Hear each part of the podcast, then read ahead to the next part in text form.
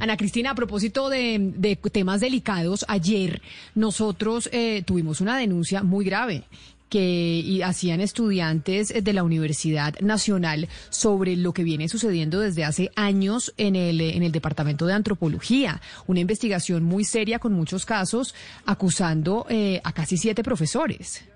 Sí, Camila, nos estamos refiriendo a la investigación que hizo la Comisión Feminista de Asuntos de Género del Departamento de Antropología de la Universidad Nacional, que registra 30 denuncias contra 7 profesores del departamento. Es una situación que ha sucedido durante 20 años. Le cuento, Camila, que por lo menos pues ya ha habido 2 respuestas importantes que le quisiera contar a usted, a los oyentes. En primer lugar, pues hay una carta de la Secretaria General de la Universidad Nacional de Colombia, Carmen Alicia Cardoso, que ella dice: conocemos el informe, ya llegó a nuestras manos, ya está en las manos pues de las autoridades disciplinarias, que van a tomar acciones y van a investigar, pero por ahora la rectora no puede hablar. Es decir, la rectora de la universidad no puede dar entrevistas al respecto, precisamente pues porque puede haber el riesgo de recusación. Entonces, pues no, por eso pues no hemos tenido la voz de ella, a pesar de que le estuvimos llamando, pero pues la profesora Doli Montoya por ahora no puede hablar. Eso es lo primero.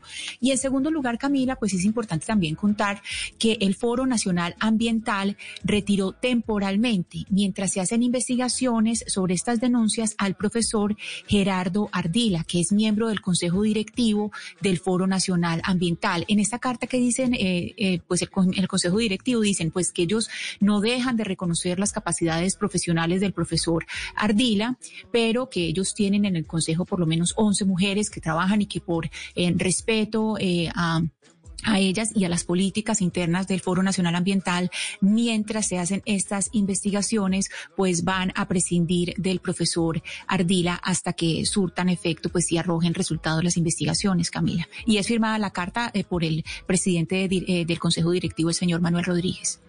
Ayer nosotros hablábamos con 2 estudiantes, una egresada de la Universidad Nacional y una que está actualmente estudiando en la universidad, en la Facultad de Ciencias Humanas, y que participó en esta investigación. Ellas nos contaban sobre el trabajo que se había realizado y cuál era la denuncia que estaban poniendo de parte de muchos estudiantes de lo que venía sucediendo en la universidad. Y nos contestaba también el profesor de esa misma universidad, Fabián Sanabria, a quien, Ana Cristina, pues denuncian en ese reporte, ¿no? Sí, hay una denuncia en concreto de parte de un estudiante, donde recuerda un caso específico en que hubo un tocamiento indebido, pues pese a que en la denuncia él no recuerda la fecha exacta, él sí recuerda el lugar exacto y dice una cosa que es muy curiosa, que además dice exactamente, le da la razón. Ayer el profesor Fabián Sanabria le dio la razón al miedo que tenía el estudiante de denunciar, porque el estudiante decía: yo sé que si denuncio esto me van a acusar de homofóbico, y precisamente ayer el profesor Fabián Sanabria lo primero que dijo fue: esto es homofobia. Es decir, el susto que tenía el estudiante tenía toda la razón. Pues permítame, porque yo estamos en comunicación, Ana Cristina, con la profesora Mónica Godoy, que es antropóloga egresada precisamente del programa de antropología de la Universidad Nacional y es maestra en estudios de género del Colegio de México, y fue la que lideró esta investigación. Profesora Godoy, bienvenida a Mañanas Blue, gracias por acompañarnos. Gracias, Camila, Ana Cristina, por la invitación. Buenos días a todos y a todas. Profesora Godoy, yo sé que estas preguntas se las hicimos a las estudiantes ayer, pero quisiera transmitírselas a usted también. Y usted es egresada de Antropología de la Universidad Nacional. La razón por la cual decidieron empezar a hacer esta investigación y esta denuncia sobre lo que venía pasando casi que de manera sistemática, porque fue lo que entendí yo ayer en la entrevista en la Universidad Nacional, fue ¿por qué? ¿Por qué decidieron acudir a este método? Mira, hay una respuesta de parte de la universidad a varios reclamos que hacen los estudiantes frente a la ubicación de uno de los profesores acusados en una materia de primer semestre durante los semestres pasados. Es decir, ellas alertan que efectivamente es un riesgo tener a este profesor en primer semestre en contacto con estudiantes menores de edad, cuando ya se sabía desde hace muchísimo tiempo que este profesor estaba siendo acusado por acoso sexual, ¿sí? La universidad escucha a las estudiantes, les recibe su carta, recibe sus peticiones, sin embargo no inicia una investigación formal en contra de ninguno de los acusados, ¿sí? Esa dilación frente a la activación del protocolo es lo que hace que nosotras, como egresadas del programa y reconociendo el problema, porque hace 20 años sabemos que esas cosas siguen sucediendo con los mismos profesores, vemos la necesidad de hacer un informe independiente que reúna la mayor cantidad de experiencias de violencia de las mujeres y en este caso de un hombre dentro del Departamento de Antropología de la Universidad Nacional. Entonces es una investigación independiente hecha desde la perspectiva de las víctimas, es decir, nosotras no pretendemos hacer un juicio ni emitimos ninguna condena, sino presentamos desde la perspectiva de las víctimas los hechos a los que fueron sometidos de violencia siendo estudiantes y las secuelas gravísimas que tuvo para su desarrollo profesional y estudiantil esos hechos, ¿sí? Profesora Godoy. Perdón, para motivar a que la universidad haga lo que tiene que hacer y que no lo había hecho. Claro, y no solamente la Universidad Nacional, sino otras universidades con el mismo problema. Profesora Godoy, hay una denuncia en que quiero que nos concentremos y es precisamente todo el estudio tiene la denuncia de un hombre. Y usted nos comentaba que ese hombre que hizo la denuncia tenía respuesta respecto a la intervención del profesor Fabián Sanabria ayer. Sí, mira, quisiera tomar unos minutos para leer una comunicación que él me manda después de escuchar al profesor Sanabria en esa pues nefasta defensa que hace con un montón de mentiras que me gustaría señalarles posteriormente. Pero entonces quisiera literalmente, si ustedes me lo permiten, leer la comunicación de este egresado del departamento, porque me parece que es importante que tenga el derecho a contestar las acusaciones que hizo el profesor Sanabria de manera tan temeraria ayer, ¿sí? ¿Me lo permiten? Adelante, claro que sí. Ok. Dice él, siento que las declaraciones dadas por Sanabria en Blue son intimidantes y falsas. Ratifico que él sí estuvo en el lanzamiento del libro de Lorenzo Muelas y yo estoy seguro de ello porque el amigo al que yo iba a saludar justo cuando esto sucedió, es decir, el tocamiento de sus partes íntimas por parte del profesor Sanabria, que es muy cercano a mi familia, estaba allí para escuchar a Lorenzo, pues él, mi amigo, trabajó mucho tiempo en los procesos indígenas del Cauca y ha sido muy cercano a los devenires políticos de las comunidades NASA y MISAC. Yo a mi amigo no lo veía hace mucho tiempo y quería saludarlo, por eso recuerdo bien el contexto en el que se dio la agresión. No es verdad que yo esté queriendo hacer ningún ataque homofóbico, ni estoy cuestionando la sexualidad del profesor. Me parece tan infame relacionar el ataque homofóbico que sufrió cuando era candidato a decano con mi denuncia, como los ataques mismos que recibió en aquella época cuando era candidato a la decanatura. Una cosa y la otra no tienen nada que ver. No denuncio esto para reafirmar mi masculinidad, ni para idealizar y normalizar la heterosexualidad, ni mucho menos para deslegitimar a alguien por su orientación sexual. Me parece reprochable y bochornoso que aún hoy, dentro de la facultad, se haya usado comentarios homofóbicos en contra de él. También me lo parece que él use este ataque para supuestamente desvirtuar mi denuncia, puesto que, de nuevo, nada tiene que ver una cosa con la otra. Yo no participé en los ataques homofóbicos contra Sanabria, y sí lo reproché. En cambio, tuve que recibir mi diploma de sus manos, lo que me pareció humillante. Y sin embargo, hasta ese momento nadie más que una persona sabía lo que había sucedido. Al denunciar esto, no estoy poniendo en cuestión, ni mucho menos, la orientación sexual de Sanabria. Y desde ya reprocho a quien lo haga, instándolos a ver que lo que se trata es de una cuestión que es una agresión sexual contra mí. Profesora Godoy, dentro de todo este contexto de lo que muestra este estudio, se insinúa o se quiere decir directamente que hay una protección o encubrimiento institucional sistemático. Hay negligencia en el sentido de no operar el protocolo frente a estos tres profesores. Particularmente me refiero a los tres que tienen mayor número de denuncias. Esta negligencia tendrá que responder la universidad a qué obedece. Incluso tenemos conocimiento de que algunos profesores hace un par de meses solicitaron una investigación de estos profesores a las instancias correspondientes y hasta el día de hoy no han tenido respuesta al respecto. Es decir, es una situación que se conoce desde hace mucho tiempo, que las estudiantes buscaron a la decana entonces para explicarles que han buscado profesores para pedir ayuda y lo que reciben son escenarios de revictimización. Es decir, les dicen que más bien se callen y se esfuercen para no perder la nota, que es mejor que no se arriesguen a una retaliación de parte de estas personas porque son reconocidas como personas vengativas y que toman venganza afectando la vida profesional de las estudiantes. Entonces, lo que han encontrado en la universidad es que la universidad les ha dado la espalda, ¿sí?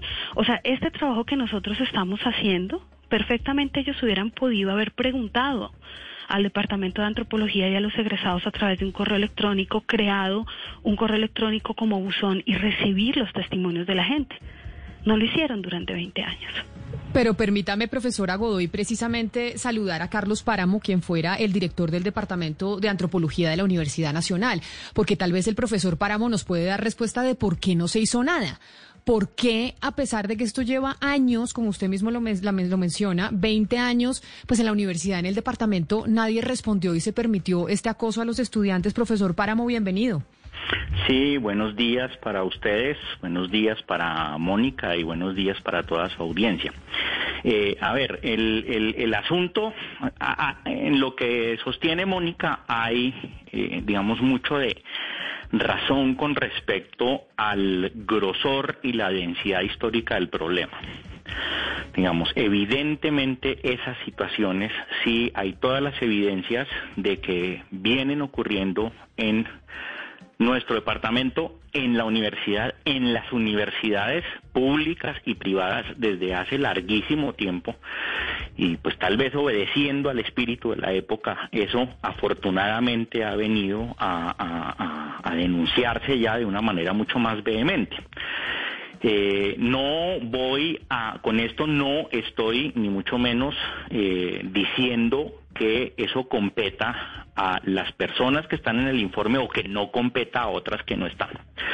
Es decir, estoy hablando de una situación estructural que evidentemente es a todas luces aberrante y que no puede tener lugar en un escenario académico. De cara a eso, pues hay un asunto que sí debo precisar, y es que me consta que de larga data también, no tan larga data tal vez como 20 años, porque no tengo los elementos para decirlo, pero al menos desde hace un decenio sí ha habido esfuerzos por parte del departamento, en nombre de quien en su momento lo haya dirigido, de intervenir sobre estas situaciones, intervenir de maneras distintas, con las herramientas que, valga decirlo, son enormemente escasas y lentas que tenemos como funcionarios públicos. Digamos, es una universidad pública donde tenemos cierto tipo de restricciones en la forma en que podemos operar, y que evidentemente ya no solo van hacia la estructura de la universidad, sino en general hacia las restricciones que tiene la universidad de cara a la función pública. Es decir, hay unos procesos que son lentos, que son dilatados, y evidentemente estamos en Colombia, y creo que todas y todos tenemos absoluto derecho en dudar. Pero, profesor Páramo, ¿sí? Pero, profesor, lo que pasa es que acá no estamos, entendemos que las investigaciones toman su tiempo, ni más faltaba, y que evidentemente en un mes eso no se puede solucionar, pero que es que acá estamos hablando de lo que nos dice la profesora Godoy y lo que nos dijeron ayer dos víctimas, es que esto lleva sucediendo años, es que no estamos hablando de un mes, estamos hablando de 20 años que viene sucediendo esto en la facultad, y la universidad pues no dio respuesta contundente a las víctimas. Bueno, pero permítame, yo no puedo hablar a nombre de la universidad, ni puedo hablar de hace 20 años, porque hace 20 años éramos compañeros con Mónica en pregrado. Digamos, de lo que puedo hablar es de lo que yo puedo dar fe, cuando menos en la última década y particularmente en los últimos 5 o 6 años. Este instrumento del protocolo es un instrumento relativamente reciente que, con sus bondades y sus enormes defectos, justamente surgió en el seno de la universidad para tratar de aplacar el fenómeno y darle curso a esas investigaciones y generar un clima de protección y de prevención. Evidentemente en la marcha muchos elementos han ido mostrando que son ineficaces, a veces por otras situaciones de la universidad. Para comenzar, hay un estatuto profesoral que no empata con el protocolo y eso hace que las investigaciones a veces sean difíciles. Para responder concretamente a su pregunta, yo puedo personalmente responder con la densidad de hace más o menos 2 años. En 2 años, efectivamente hubo denuncias. Esas denuncias se transmitieron a las instancias de la universidad y en este momento están en investigación. Yo no le puedo responder por la dilación o las distintas situaciones que ocurran más allá del fuero directo de quien ejerció en un momento la dirección del departamento. Debo hacer una precisión, eso sí, y es con respecto a lo que declaró ayer el profesor Fabián Sanabria del Departamento de Sociología. En la entrevista que él hace, él sostuvo que yo recibí el informe que convoca esta noticia durante la dirección que yo ejercí, y eso no es, no es así, por la sencilla razón de que el informe no existía. Ese informe se compuso este año y yo tuve que dejar intempestivamente la dirección el año pasado por un suceso que involucró un atentado contra mí y contra mi familia en mi domicilio, que, segunda aclaración, desde muy temprano se hizo absolutamente evidente que no involucró ni de manera personal ni de manera colectiva a ningún grupo feminista de la Universidad Nacional, y eso me parece muy importante señalarlo. Se utilizó la fachada del asunto pues para probablemente dar a entender que eso venía de ahí, pero evidentemente no tuvo ningún componente de esa índole. El punto es que yo en lo personal, y ustedes entenderán que debo ser extremadamente vago en cierto tipo de datos, recibí denuncias efectivamente. Esas denuncias, que no fueron muchos, valga decirlo, porque hay una enorme desconfianza en los mecanismos institucionales, que también son comprensibles de cara al país en el que estamos, y esas denuncias siguieron un curso que era el único posible que puede adelantar alguien que ejerce la función respetando el debido proceso y pues todas las presunciones. Profesor Páramo, permítame, sí, permítame porque usted ha dicho varias cosas que yo quisiera que la profesora Godoy pudiera rebatir y contestar. Profesora Godoy. Sí, muchas gracias, Camila. Mira, primero es importante reconocer que efectivamente en el nivel de la dirección del programa, como lo dice Carlos Páramo, hubo empatía e intentos de frenar la situación, pero eso fue en ese nivel. Y esos esfuerzos de los que él habla no resultaron en medidas efectivas de protección para las estudiantes. Tanto así que este profesor, que tiene un gran número de denuncias, además por acercamientos sexuales a menores de edad, pues fue asignado a un curso de primer semestre recientemente. Entonces, tan esos esfuerzos han sido ineficaces como lo que hemos visto es que efectivamente sí se podían tomar medidas, ¿sí? Que estaban, o sea, después del informe, en el Consejo de Facultad deciden relevar a estos 3 profesores de su carga docente preventivamente mientras se realiza la investigación formal y se establecen las responsabilidades, precisamente para prevenir un daño a futuro. Es decir, que ese tipo de medidas sí se podían tomar teniendo en cuenta la función pública y el respeto al debido proceso, pero no se tomaron a tiempo. Tan no se tomaron a tiempo que la responsabilidad del daño psicológico y social que han sufrido las víctimas del acoso sexual de estos profesores es responsabilidad directa de la ineficacia de la universidad. Y me parece muy importante a ver cómo avanzan las investigaciones para establecer entonces de quién es la responsabilidad de que, a pesar de los esfuerzos de la dirección del programa, esto no haya resultado en medidas de prevención y hayan permitido que el daño continuara. Esto lo tendrá que hacer la Procuraduría. Sí, ese es el problema, que no se escala y no llega, no hay una ruta en que escale y esos protocolos lleguen a instancias mayores. Yo tenía una pregunta para el profesor Páramo y me quisiera remontar al mes de mayo de 2019 porque hubo un intento de incendio de su casa, rompieron las ventanas y le dejaron mensajes intimidantes a usted, profesor, y todo esto, según entiendo, está relacionado con esta serie de denuncias. ¿Qué tan cierto es esto? Es decir, yo sé que sucedió esto, pero ¿qué tan cierta es la vinculación directa con esta serie de denuncias y el atentado del que usted fue víctima? No, mire, yo no puedo hablar que haya una vinculación directa. Se adujo en su momento, las personas que cometieron el delito, adujeron en su momento responder supuestamente a esa situación y probablemente eso pudiera haber amparado sus móviles personales.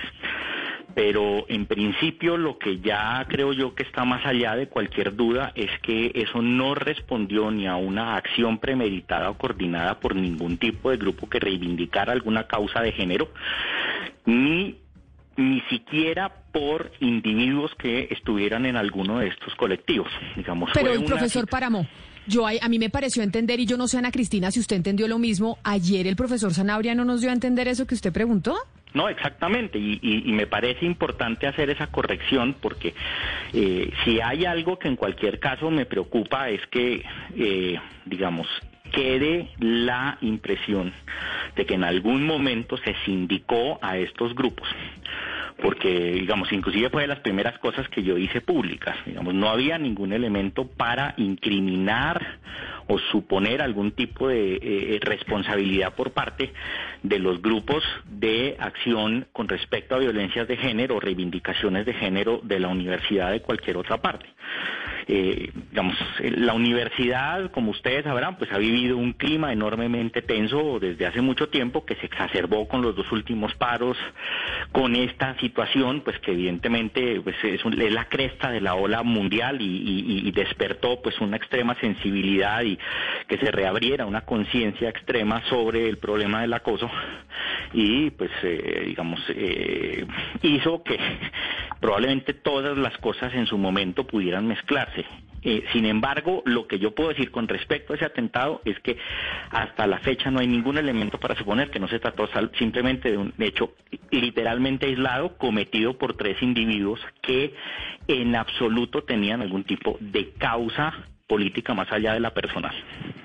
Pues muy delicado todo esto que estamos escuchando. Me parece importante, profesor Páramo, que usted haya hecho la claridad, porque sí, ayer quedó como en el aire que las denuncias y este trabajo de investigación hubiera tenido algo que ver con ese ataque a su casa, y usted dice nada que ver tuvo con ese ataque a mi casa, y me parece pertinente esa aclaración. No, y a ver, y hay una cosa que, más que confrontar, porque acá no hay ninguna confrontación con Mónica, lo que me parece importante señalar de nuevo es que hay instancias superiores a las que tenemos en la dirección de departamento y en algún momento esas instancias pues tienen que ejercer su responsabilidad para que los procesos se adelanten.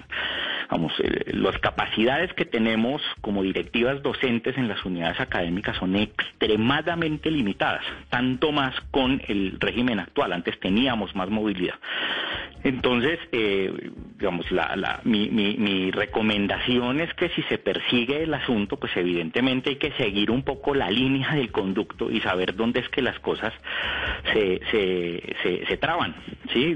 Pero, en los últimos tiempos sí puedo decir que al menos en las tres últimas direcciones del departamento, la actual, la anterior que fue la mía y la anterior, y probablemente las dos anteriores, pues es absolutamente claro que hubo acciones de índole preventivo. El caso que menciona Mónica con respecto a el lugar de un docente en la malla académica fue un asunto que no se pudo sortear de la manera que se hubiera deseado, entre otras cosas porque el departamento estaba maniatado a ese respecto. Un director de departamento, una directora de departamento no tiene ninguna potestad para remover a algún docente, alguna docente de su carga académica.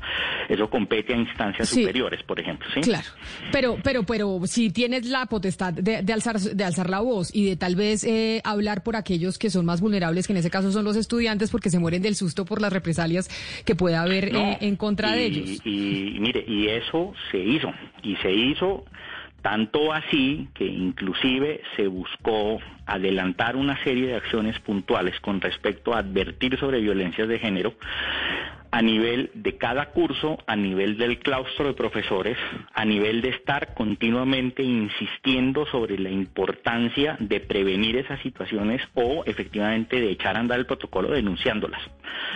¿Sí? Y sí, evidentemente, y eso me parece muy importante señalarlo, en el Departamento de Antropología hay una enorme preocupación por esta situación, y es una preocupación con respecto a las víctimas de esta situación. Es decir, que, vuelvo y le digo, en cualquier caso de las víctimas se presupone buena fe, en sus testimonios se insta perdón, que se hagan Carlos las Páramo, sí. Me gustaría poder contestar algo que estás diciendo que me parece importante explicar, y es que precisamente esa es la narrativa que encuentran las víctimas cuando se acercan a las directivas a buscar apoyo frente a su situación. ¿Sí? Y es, hay unos procedimientos, hay unos tiempos, hay unos limitantes, hay unos... Y eso ha sido, y yo lo entiendo, porque entiendo la posición en la que estás, pero lo que tenemos que aceptar es que absolutamente ninguna víctima tiene por qué tener paciencia con una institución en donde está siendo agredida. ¿Sí? Y las respuestas frente a la corrección de situaciones de agresión tienen que ser efectivas e inmediatas. ¿Sí? No pueden ser dentro de 2 años, cuando el procedimiento se haga, cumpliendo todas las garantías de debido proceso solamente para los agresores. Y las garantías de debido proceso para las víctimas, ¿dónde están? Y ustedes se sientan y le dicen que tengan paciencia, que esperen los tiempos, que ustedes no pueden violarle los derechos, y entonces además tienen que aguantarse los de profesores y de directores de tesis, y tienen que encontrarse con sus agresores en los corredores. O sea, ustedes están siendo profundamente indolentes con esta situación, ¿sí? Y si no es que nosotras hacemos ese informe y lo exponemos públicamente ante la opinión pública y lo difundimos por redes sociales, estoy completamente segura que ustedes no hubieran tomado, la facultad no hubiera tomado la decisión de relevar a estos 3 profesores. Entonces, vale la pena hacer un debate, ¿sí?, serio, frente a quién se le pide paciencia. Y los derechos de quienes se priorizan y se protegen. No le puedes pedir a las víctimas que entiendan los procedimientos cuando están siendo sujetos de un proceso de violencia. Pero en primer lugar, Mónica, yo nunca mencioné la palabra paciencia en todas las veces que he hablado. Estoy completamente de acuerdo con el principio de lo que tú estás diciendo. Y lo único que yo estoy diciendo son las limitantes que tenemos formalmente para poder obrar con mayor celeridad. Pero o sea, entonces, ¿por qué si pudieron tomar la decisión del relevo cuando el informe salió? Es decir, es si que nosotros no tomamos ninguna decisión con respecto al relevo, y creo que lo dije anteriormente, Mónica, porque esa potestad no la tenemos nosotros. ¿Ustedes lo habían pedido como dirección en semestres pasados? Sí, claro que se había solicitado. ¿Y dónde no se aprobó? Vuelvo y digo, sigan el hilo de la toma de decisiones. Eso es competencia de los consejos de facultad. Claro, okay. Pero cuando usted nos dice que sigamos el hilo, y que me parece importante, profesor, pues evítenos seguir el hilo, y si usted sabe dónde está el hueco y en dónde se pierden las denuncias y en dónde no hay una respuesta contundente frente a lo que se hace. No puedo estar tan a oscuras como ustedes. O sea, no tengo idea de dónde se pierden, se dilatan las denuncias, y si efectivamente se pierden e dilatan, o están siguiendo el debido proceso. No puedo responderle de ninguna manera responsable al respecto. Lo único que le puedo decir es que con respecto al emplazamiento de profesores en sus cargas docentes, no hay ninguna competencia ni potestad posible de parte de las direcciones de unidades académicas. Eso compete a las decanaturas. Muy bien, pues sería interesante. Muy delicado. Sí, poder preguntarle a la decana actual de la Facultad de Ciencias Humanas al respecto de esto.